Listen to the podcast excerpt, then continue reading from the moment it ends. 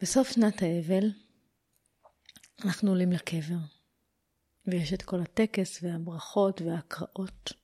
אני מרגישה חמלה דקה, אור קטן, וזה אומר לי, הכל בסדר, אפילו שמושיק מת.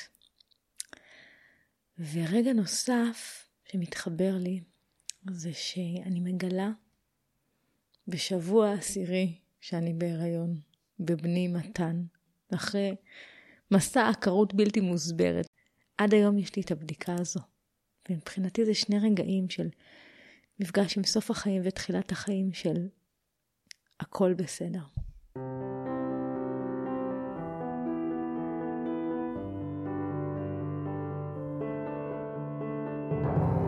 שלום, אני טלי אשר, ואתם על מי רוצה נס, פודקאסט שנועד להכיר לכם מקרוב את החיים לצד התמודדות נפשית.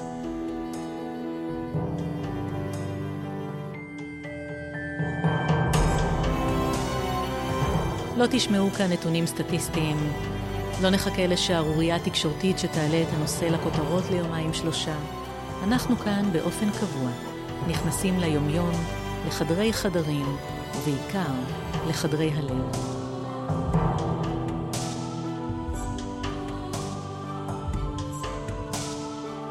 אירועי התופת שהתרחשו ב-7 באוקטובר גררו אחריהם מקרי התאבדות. גל ניסים עמנואל חושפת אותנו לכך שהאחריות לגורל מי שנמצא בסיכון נמצאת אצלנו. גל היא מייסדת ומנכ"לית של תנועת משה, מילים שעושות הבדל, המלווה אנשים שנמצאים במשבר אובדני. מאז שכלה את אחיה מושיק, שנפטר מאובדנות כשהוא בן 33, למדה שמי שעוסק באובדן חייב לעסוק קודם כל בחיים. על העיסוק במוות ועל הכמיהה לחיים תשמעו מיד. היי גל, מה הקשר שלך לעולם ההתמודדויות הנפשיות? אני חושבת שההתמודדות שלי קודם כל עם האובדן של אחי, שמת מאובדנות בשנת 2015, והמשבר הנפשי שאני עברתי, עם או בלי הבחנה, זה לא משנה, כי עברתי התמודדות. אני זוכרת שישבתי מול פסיכיאטר ואמרתי לו, מה יש לי? מה הבעיה? אז הוא אמר לי, את באבל. אוקיי? אז כולנו אבלים, כולנו יתומים כל הזמן ממשהו. וכולנו מתמודדים גם בנפש, זה לא צריך להיות רק עם סטמפה כזו או אחרת, או עם תרופות או בלי תרופות. ומתוך הכאב שלי, שהנפש שלי כמעט ולא יכלה להכיל את הכאב ואת הסבל, יצאתי לדרך שתכליתה הלא מודעת הייתה קודם כל להזרים את הסבל שלי לאיזה שהם צינורות כדי שאני אוכל לנשום בעולם הזה. להזרים את, ה, את הכאב הזה לאן שהוא לא יכול להישאר אצלי כי הוא יטביע אותי. להוריד את הווליום של האשמה, כעס, בושה, עצבות. הייתי צריכה להוריד את הווליום קטן. לא היה לי חזון ריפוי, לא היה לי חזון משה, לא היה לי כלום, היה לי hmm. כאב נורא גדול שמבקש טיפונת לצאת לי מהגוף. אז אחיך, אה, מושיק, הוא אח צעיר. אחי מושיק היה איש מיוחד במינו, עם חוש הומור. יש תמונות שהוא כזה עומד במרכז וכל המשפחה סביבו צוחקת. אהוב, אוהב, עם הרבה חברים. הוא היה, הוא בן, רבי, בן חמישי אחרי ארבע בנות. הוא היה הראשון שקראו לו משה על שם סבא שלי. הוא מת מאובדנות. כשהוא היה בן כמה? בן 33. נשוי, אב לתינוקת.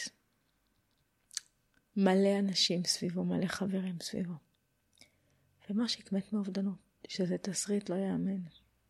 זה פשוט לא יאמן. עד היום אני מתקשה להאמין שאחי מת מאובדנות, זה פשוט לא נתפס. ודווקא בגלל בלתי הנתפסות הזו, אני חושבת שאמרתי לעצמי, העולם לא יכול להמשיך להתקיים כרגיל אם אחי מת מאובדנות. כי אם אחי מת מאובדנות, כולנו יכולים למות מאובדנות. כשאת אומרת את זה, זה היה משהו שאף אחד לא חזה אותו, לא צפה אותו, זה לא היה בכלל בכלל בשיח קודם לכן? אמ, ממש לא כך. כלומר, היינו בקשר, כולנו עם כולנו, על זה שקורה פה דבר, גם עם מושיק, וגם בין האחיות, וגם עם רעייתו, וגם... ידענו שקורה דבר. הוא עובר משהו. כן, אני אפילו שאלתי אותו ביום חמישי, שבוע וחצי לפני מותו, מושיק, האם אתה מתכוון לעשות לעצמך משהו? Mm. אחותי דאגה נורא שזה יקרה, כלומר, זה לא היה out of nowhere mm-hmm. במובן מסוים, אבל לא ידענו לטפל בזה. כן. לא ידענו מה, אז יש דאגה, אז מה עושים? מה, מה, מה צריך לעשות? מה? ובגלל, ומהפער הזה, שאנחנו לא ידענו מה לעשות, נולדה תנועת משה. כי לנו... כדי להיכנס בוואקום הזה. אנחנו חיפשנו תשובות. אחותי, שהייתה מאוד... אה, היא ראתה את הכתובת על הקיר. אה, אנחנו במשה אומרים היום שהכתובת היא על הקיר, אנחנו פשוט לא יודעים לקרוא אותה. גם אנחנו. ועוד קצת ראינו את האותיות של הכתובת שלנו, אבל לא ידענו לקרוא אותה בבירור. לא ידענו להגיד, אח שלנו בסיכון לאובדנות גבוהה. לאח שלנו יש א', ב', ג', ולכן הוא בסיכון. וצריך לעשות ככה וככה, ולא לעשות ככה וככה. לא ידענו, לא הייתה לנו מפת דרכים. כן. אחותי... רק נגיד מה זה אנחנו במשה, מילים שעושות הבדל. אנחנו תנועה חברתית שעוסקת במניעת אובדנות. פיתחנו מודל שנקרא roofing, הגגה, שתכליתו לחצוץ בין האדם האובדני לבין מותו באמצעות הקהילה שלו, הטבעית, בבית. כן, אנחנו מלמדים את הקהילה איך לנהל את המשבר האובדני.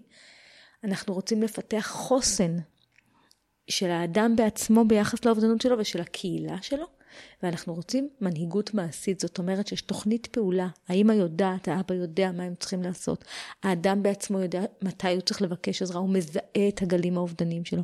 כלומר, אנחנו אומרים, האובדנות נמנעת פה בסלון של הבית שלנו.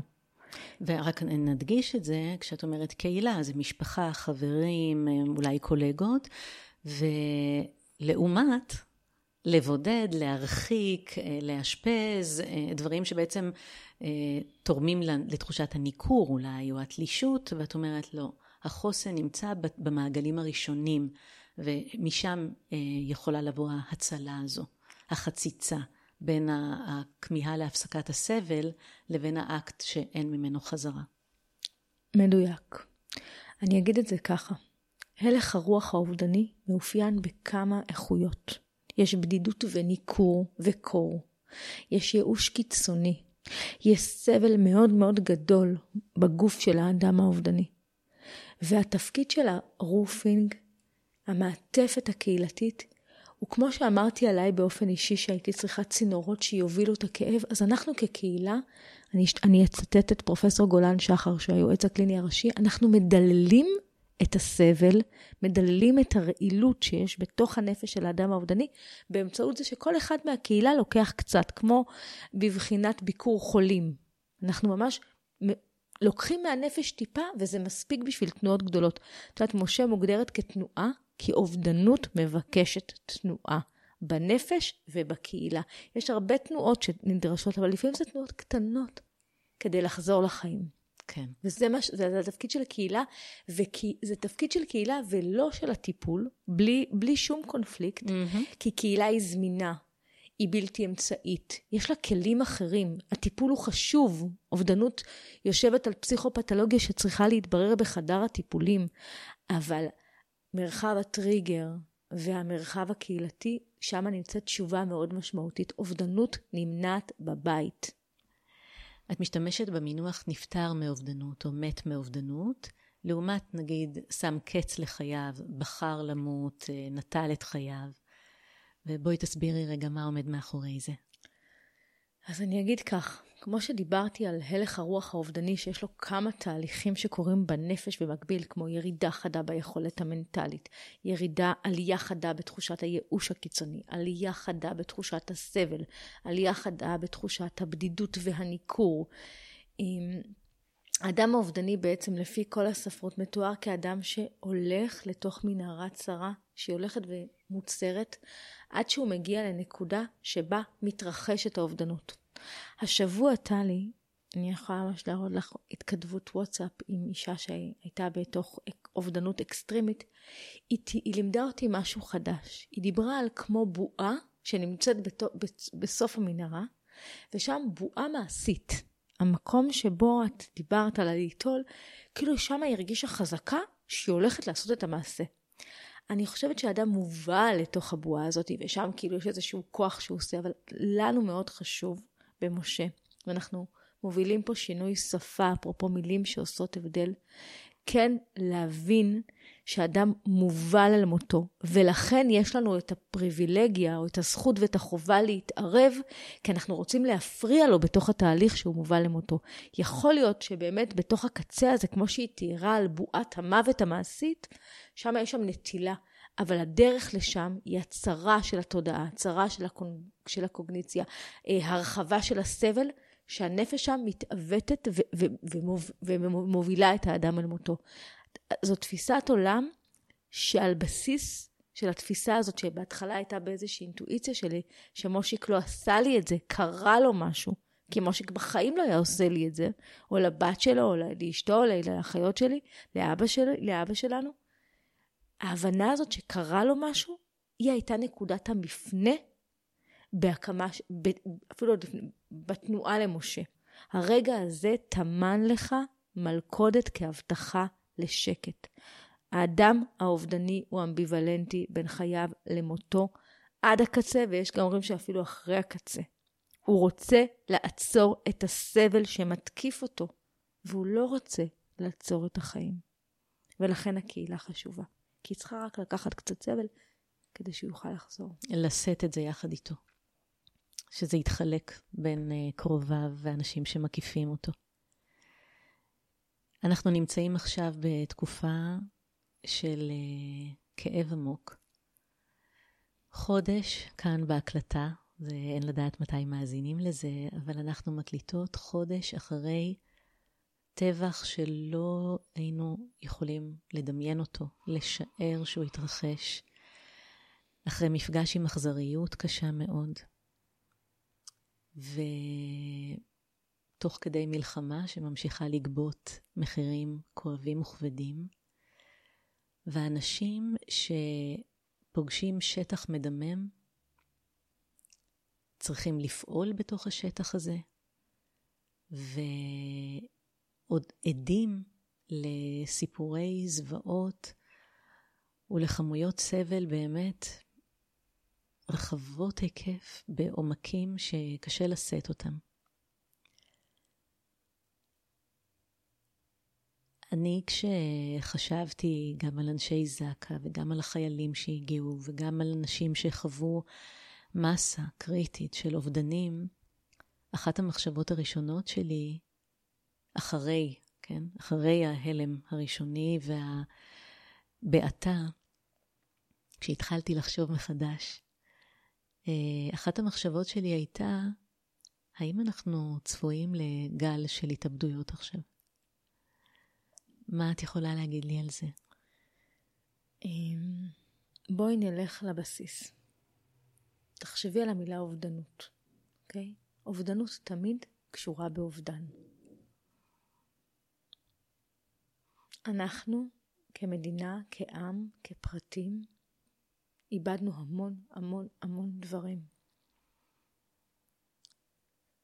איבדנו אנשים, איבדנו אה, בריאות נפשית, בריאות גופנית, איבדנו בתים, איבדנו קהילות, איבדנו משפחות, איבדנו חטופים, איבדנו תמימות, כאילו איבדנו אמון באנושיות הבסיסית.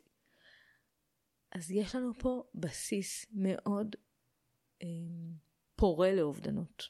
אובדנות תמיד קשורה לאובדן, ויש פה אובדן לאומי רב היקף. מה מושיק איבד שדישן את האובדנות הזו? מושיק איבד אימא בגיל צעיר. מושיק נולד לתוך אובדן. נזכיר התייצ... שהוא הצעיר בילדים. הוא הילד החמישי. אה, הוא היה בן אה, שנתיים וחודשיים, שאימא שלנו נהרגה בתאונת דרכים. אז מושיק נולד לאובדן. נשא בקרבו את האובדן הזה. נכון. והייתה לו משאלת פעוט. מוות קבועה, שבעצם היא הייתה משאלת חיים לאימא. לחזור לאימא. זאת הדרך לחזור לאימא. אוקיי? Okay? תמיד אדם אובדני מבקש משהו. מתחת להפסקת הסבל יש רצון למשהו אחר, שאתה לא בטוח שתצליח להשיג, ועל כן אתה מוכן בחיים. למות על זה. כן. כן, אתה... זה על להתאבד על זה. כן. תרתי משמע.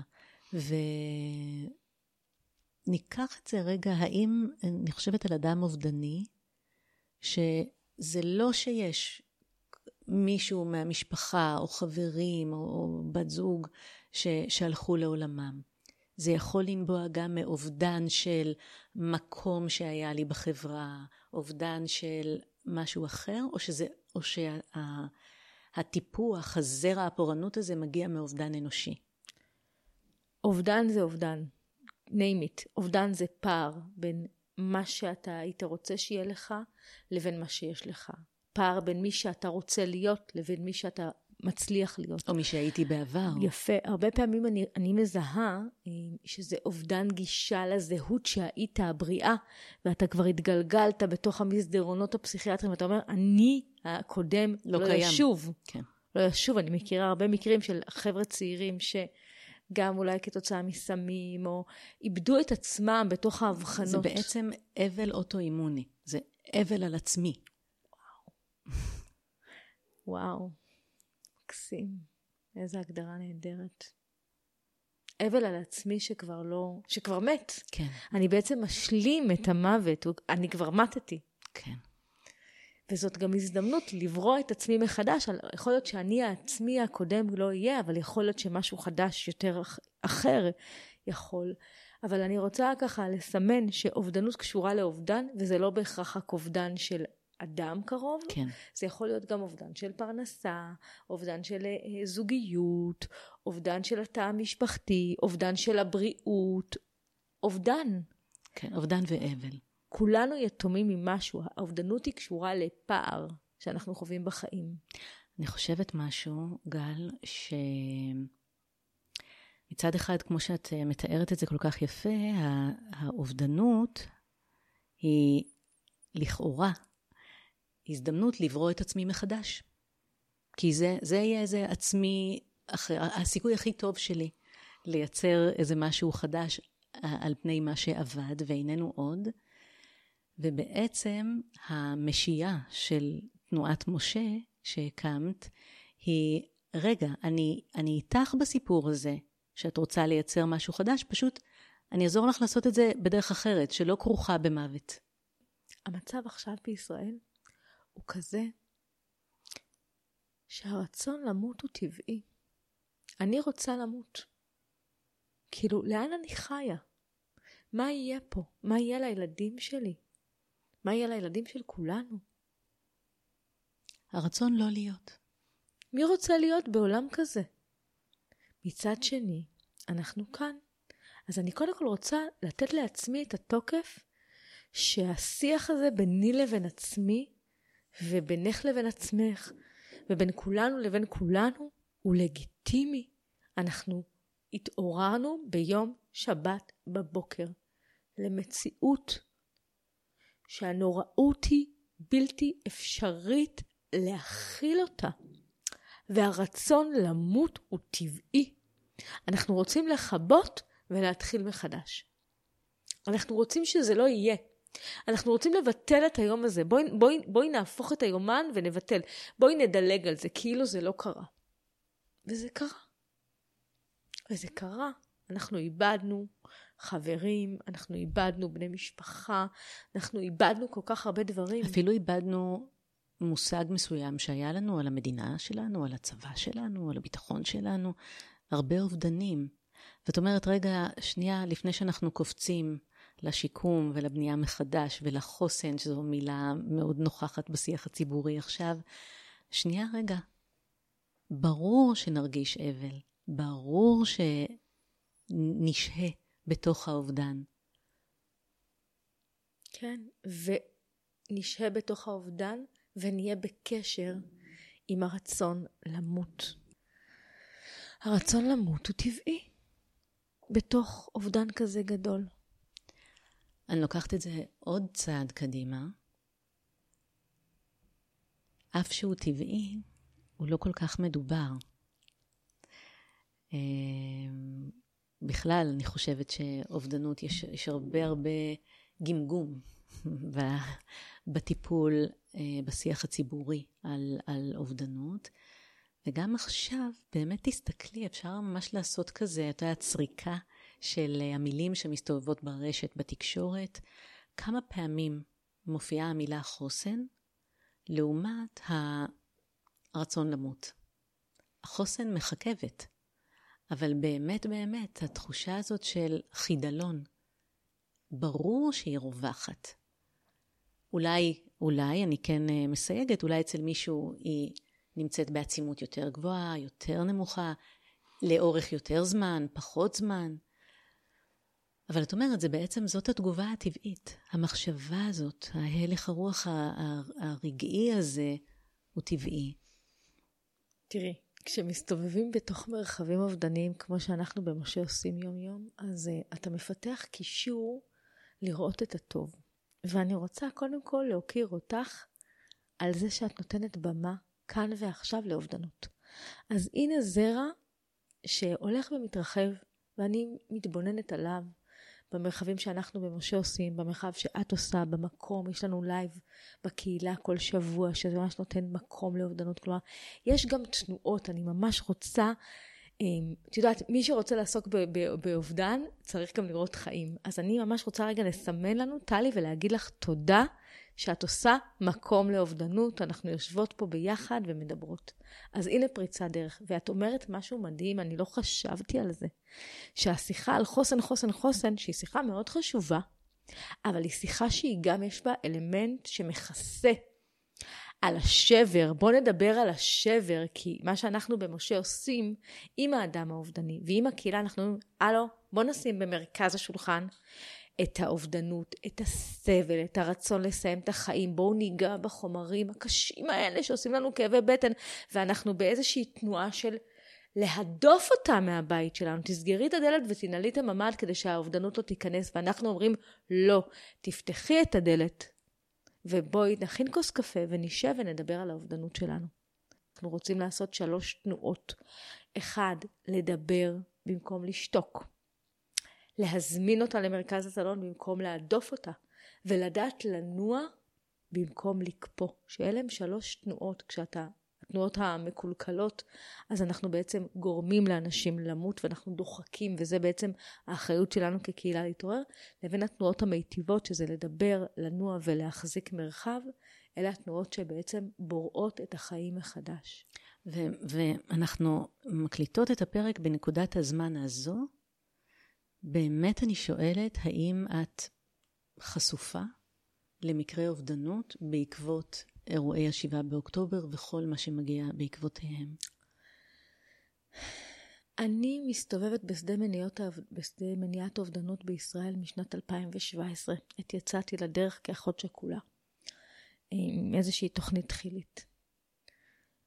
ומה שקרה לי בחודש האחרון לא קרה לי מעולם. אני כל יום מדווחת באופן אישי.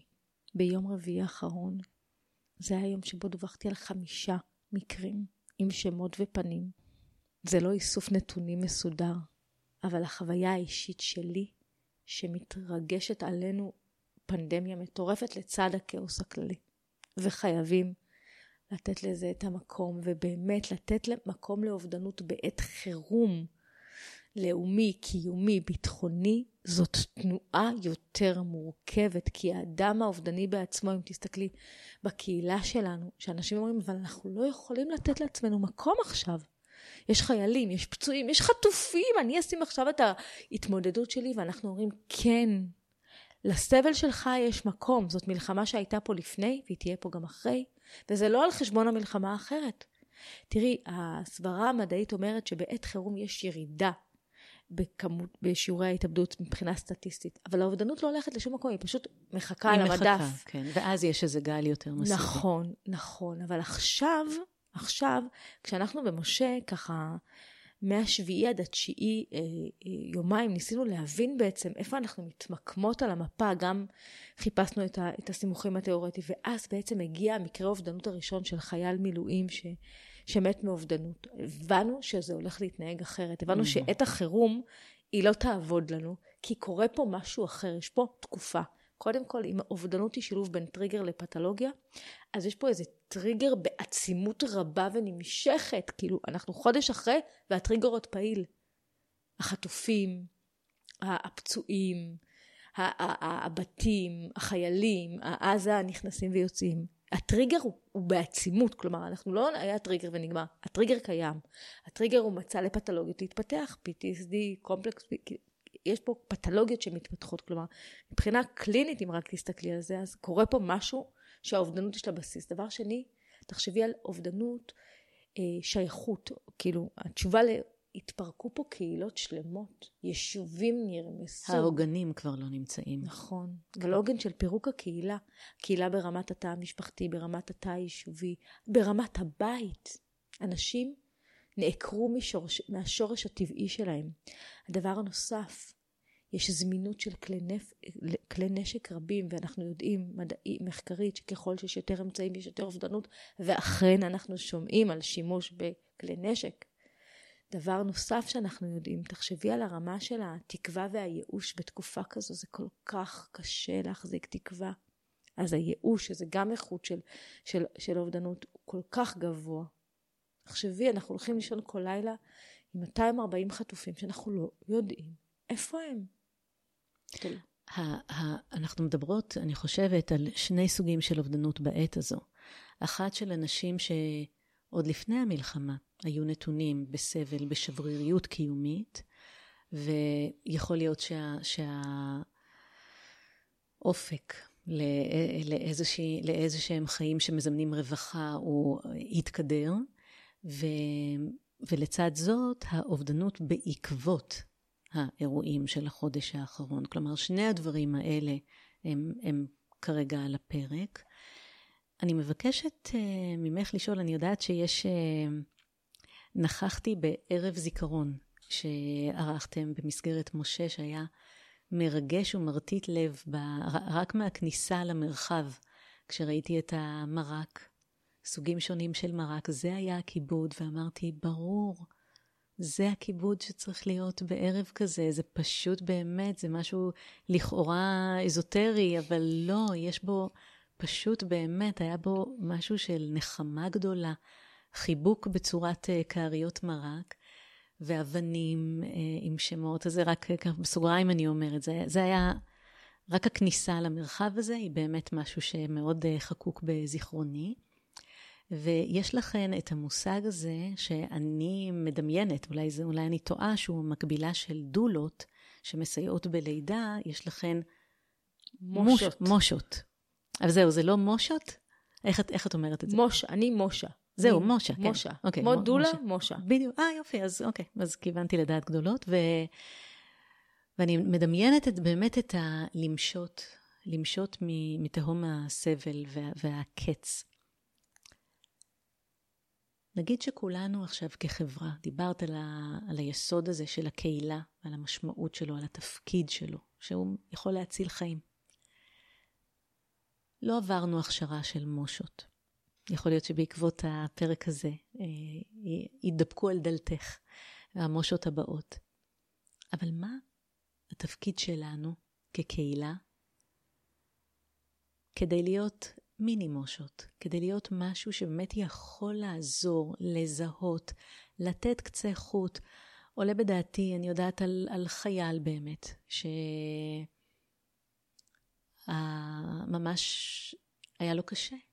המראות שהוא חווה, הריחות, הסיפורים, יכול להיות, אני לא יודעת, גם תחושה של אשמה, דיברו הרבה, עדיין מדברים על איפה היה הצבא. אז יכול להיות שגם אה, זו נשיאת אשמה. אני יודעת על נהג שנהג להסיע את הילדים אה, מבארי. פגש את העיניים הקפואות והחלולות שלהם ולא יכול היה לעמוד בזה. מה התפקיד שלנו? מה אפשר לעשות כדי לעזור, כדי לעזור בהתמודדות, כדי לשאת את, ה, את העדויות המדממות האלה? משה היא מרחב של להחזיק עבור אדם אחר. זה בעצם, קחי את המושג של ערבות הדדית, זאת ערבות שלי כלפי האחר, ואני רוצה להגיד משהו מאוד חשוב, אני עושה את זה ממקום שזה ערב גם בשבילי. כלומר, זה נעים לי להיות מושה שלך. אני פה ברצון להיות שם. אני פה באיזשהו ברית בין נשמות. זו תקשורת מסוג אחר. לי יש כמה קרובים בחיי היום, בתקופה הזו, שהם אנשים, הם לא בסיכון אובדני. אני, אני רוצה להאמין. אני לא דואגת לאובדנות שלהם, אני דואגת להתפתחות של פתולוגיה שחלילה תוביל אותם לאובדנות. אז אני, גל, יש לי רשימה של כמה כאלה, ואני דואגת להם ברמה יומיומית. זה טלפון, וזה לא דרך משה, זה הערבות ההדדית הקהילתית, זה לא קייס של... כן, כן, כן. אוקיי? Okay? אני מתקשרת, אני שואלת, אני, אני שמה את הלב שלי בינינו. אני אספר לך סיפור קטן. אנחנו בגן המשחקים, בעת המלחמה, ומגיע אבא חייל שחוזר מהמילואים. הוא עומד שם, אשתו עומדת שם ואני. ואני כמו קרן לייזר, מתבוננת לו בעיניים, ואני שואלת את עצמי מה העיניים האלה ראו. והגוף שלי מתחיל לבכות. אני פשוט מול האיש, ואני אומרת, אני רואה את מה שאתה ראית. או אני רואה שראית, לא את מה שראית, כי אני לא רואה את מה ש... אבל אני רואה שהוא ראה. ואני מתחילה לבכות. ואשתו מצטרפת אליי, ומשהו בו מוקל. אז ההסכמה לראות, או לנסות לראות, המוטיבציה להפחית סבל. אני ערנית. כדי להיות מושה, אני ערנית, ואז אני שמה גם את השיחה בינינו. אני שמה, אני אומרת, תשמע, אני רואה שקשה לך, ויכול להיות שהוא לא ידבר איתי, אבל זה ששמתי הזמנה, ואחרי יומיים אני אשלח לו אס.אם.אס, חשבתי עליך, ואני ארים טלפון לאשתו, זה לבנות רקמה של, ש, שדרכם הסבל הזה יוכל לזרום. את יודעת, הדברים היפים כל כך אה, והנוגעים ללב שאת אומרת, אה, גורמים לי לחשוב על זה שלפעמים מתוך מבוכת השיח, אנשים לא יודעים מה להגיד, איך לפנות. אז אני יודעת שהבן של חברה שלי הוא כרגע בתוך עזה. אז אולי זה יפריע שאני אתקשר, ואם אני אתקשר, מה היא תגיד ומה לעשות? ואת אומרת, להיות אקטיביים ביצירת המרחב שחולק עם אנשים אחרים את מה שהם עוברים, להסכים לעשות את זה, וגם אמרת קודם, נדמה היה לי שלכך התכוונת, אני פותחת את ליבי לזה, ובעצם אני ערבה, אני חלק מהסיפור, אני לא באה מבחוץ, מהצד, מלמעלה, מתוך רחמים, מתוך תפקיד, לא. אני יחד עם האדם בשולי החוויה שלו, כי אי אפשר להחליף את החוויה עצמה. אבל הברית הזאת היא כל כך, אה, באמת, היא, היא מרעידה את הלב. ואת את, את אומרת, כמה אקטיביות יש בלשאת איתך את המבט. אה, כל הזמן אני שומעת את המילים שלך והן מחזירות אותי, אה, מחזירות לי התרגשות, ממש יש לי דמעות אה, בלחיים, כי אני מרגישה שזו תכלית קיומנו להיות פה אחד עבור השני. וגם עצם הנתינה שלי אליך היא נתינה שלי לעצמי. אנחנו חייבים להיות מעל הלא נעים, ומעל הגמגום, ומעל כל השיחות שמפריעות לנו בדרך ליצירת קשר של לב אל לב, נשמה לנשמה, יד ליד. יש את הסיסמה יחד ננצח. היחד הזה הוא כל כך חשוב, אני לא הולכת לנצח, היחד הזה, הוא יבנה את הלבנים של העם הזה מחדש, שאנחנו עם עם כוח. את יודעת, אני חושבת גם, אני כזה קושרת את הדברים שאמרנו קודם לסיסמה הזו, ואני אומרת, אוקיי, יחד ננצח, אבל קודם, יחד נסבול. יחד, גם, גם בחוויה הזו. אני יכולה אה, להעיד על עצמי שממש בשבוע הראשון של התופת הזו, הרגשתי צורך לכתוב להרבה אנשים שאני מכירה, אני מדברת איתך ברמה של רופאת המשפחה שטיפלה בבנות שלי, לבדוק מה שלומה. לא שאלתי מה שלומה כי ידעתי שאני לא יודעת לענות על השאלה הזו, אבל מצאתי איזה ניסוח שאני חיה איתו בשלום, שבאמת הוא בדיקת דופק. ממש ככה.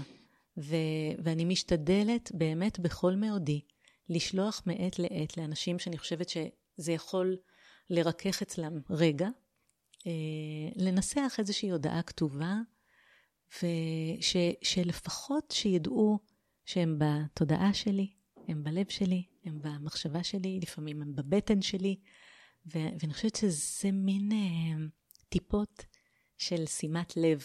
באמת, נחשוב, את, את אשת מילים, על, על המושג הזה, שימת לב. אני... הלבבות שלנו רגע נמצאים באמת באותו מרחב, כמו שאת אה, מתארת שהמושות מייצרות. אני חושבת, אה, טלי, שמה שאת אומרת זה האנטומיה של הריפוי. האנטומיה של השיקום. את אומרת פה שני דברים. אחד, בואי נכיר בזה שיש פה סבל, בואי נתקף את הסבל, בואי ניתן מקום, בואי נראה אותו. לכל סוגי הסבל שיש עכשיו, שקשור בכל האובדנים מצד אחד, ויש את הסבל הקודם של ההתמודדויות הנפשיות שיש לאנשים. אז בואי, קודם כל, יש לנו מודל מתן. המושות במשה עובדות עם מודל מתן, זה מודל שהייה עם אדם. אז קודם כל, מקום. המם של מתן זה מקום. התף זה תוקף. והנון זה בואי נראה איזה תנועות אנחנו עושים, בואי נראה את האדם מעל הקושי שלו. זה מדהים. זה מדהים כי זה בדיוק, והשימת לב העקבית הזאתי, התנועות, הטפטופים של האור האלה. אני מרגישה שהתקופה הזאתי, לפעמים אני מרגישה שאני מדמיינת את עצמי כמו קופיף, שצריך כאילו לקפוץ מעץ לעץ, לאסוף, ללקט טיפות של אור. ואם כל אחד ילקט טיפות של אור וישפיע את האור הזה על האחרים, אנחנו נעבור את זה. אני לא אומרת ננצח, כי אנחנו הפסדנו. נכון. כלומר, יש הרבה הפסד והרבה אובדן. אני לא יודעת מה זה ניצחון והפסד, כן. אנחנו נעבור את זה, אנחנו נשתקם מזה, אנחנו נגדל מזה, אנחנו נלמד מזה, בעזרת השם, כן? איזה נס יש בחיים שלך, גל? מבחינתי החיים הם נס אחד גדול. אבל אני רוצה אה, דווקא לחזור לבסיס שלי, שהבית שלי הוא נס, שהמשפחה שלי היא נס, שיש לי מקור תמיכה משמעותי בעולם הזה. בן הזוג שלי, הילדים שלי, האחיות שלי, המשפחה שלי, כאילו זה נס מאוד גדול. משה הוא נס, כי משה הוא קודם כל אה, התחיל כמקום לרפא את עצמי. ובתנועות שעשיתי שם הבאתי אה, דרך כל האנשים המופלאים שהיום מובילים את משה, אנחנו מביאים ריפוי להרבה אנשים בעולם, אה, וזה משפיע ומקרין. אה, הנס זה באמת האנשים, אני חושבת שהנס זה האנשים שאיתי ברמה האישית וברמה המקצועית. אני מרגישה באופן אישי אדם עם... שהאלוהות איתנו במשה, כי הניסים הרבים שקרו לנו והחיבורים המיוחדים זה, יש את העשייה שלנו למטה, ויש את הידיים הגבוהות אה, שמלוות אותנו וכדי לעשות ניסים וגם בעת הזו אנחנו גם צריכים לרתום את עצמנו וגם לרתום את כוחות השמיים לבקש את העזרה הזו. אני חושבת שבכלל כדי לחולל ניסים צריך לדעת לבקש עזרה. אמ, ולאיזה נס את עוד מייחלת? אני רוצה לייצב את משה כארגון שיכול לתת מענה לכל הביקושים. אמ, ואני מרגישה שהמודל של משה לאובדנות הוא מתאים גם לעת, לעת הזו שאנחנו בסוג של סיכון אובדני אה, גבוה. גבוה לעם ישראל, למדינת ישראל, והמודל הזה אנחנו צריכים גם לאמץ אותו במנהיגות הקהילתית, כי ממש לראות איך אנחנו מחזיקים את המרחב הזה, איך אנחנו... ואולי נגיד, כמו שאנחנו רואות את הסולידריות הגבוהה והמרגשת אה, במעשים בפועל, של קטיף ודאגה לדיור ולמצרכים ו... ודברים מאוד גשמיים, בדיוק אותו דבר את בעצם אה, קוראת לנו לגלם סולידריות רגשית. בדיוק. תודה רבה, גל. תודה לך, טלי. תודה גדולה לגל ניסים עמנואל, תודה לצחי אשר, שאחראי על הסאונד ובאופן כללי על האהבה בחיי. תודה לכם ולכן על המילים החמות, על ההאזנה, בתקווה לבשורות טובות. מי רוצה נס נמצא בכל אפליקציות הפודקאסטים, Spotify, iTunes, Google Podcast או כל אפליקציה אחרת. אפשר למצוא את כל הפרקים גם באתר שלי, taliasher.com, ולעקוב אחריי בפייסבוק. כדי להתארח בפודקאסט, להגיב או להמליץ על מישהו אחר, שילחו לי הודעה באתר. ועד הפעם הבאה, שיהיה לכם ולכן כמה שיותר נס.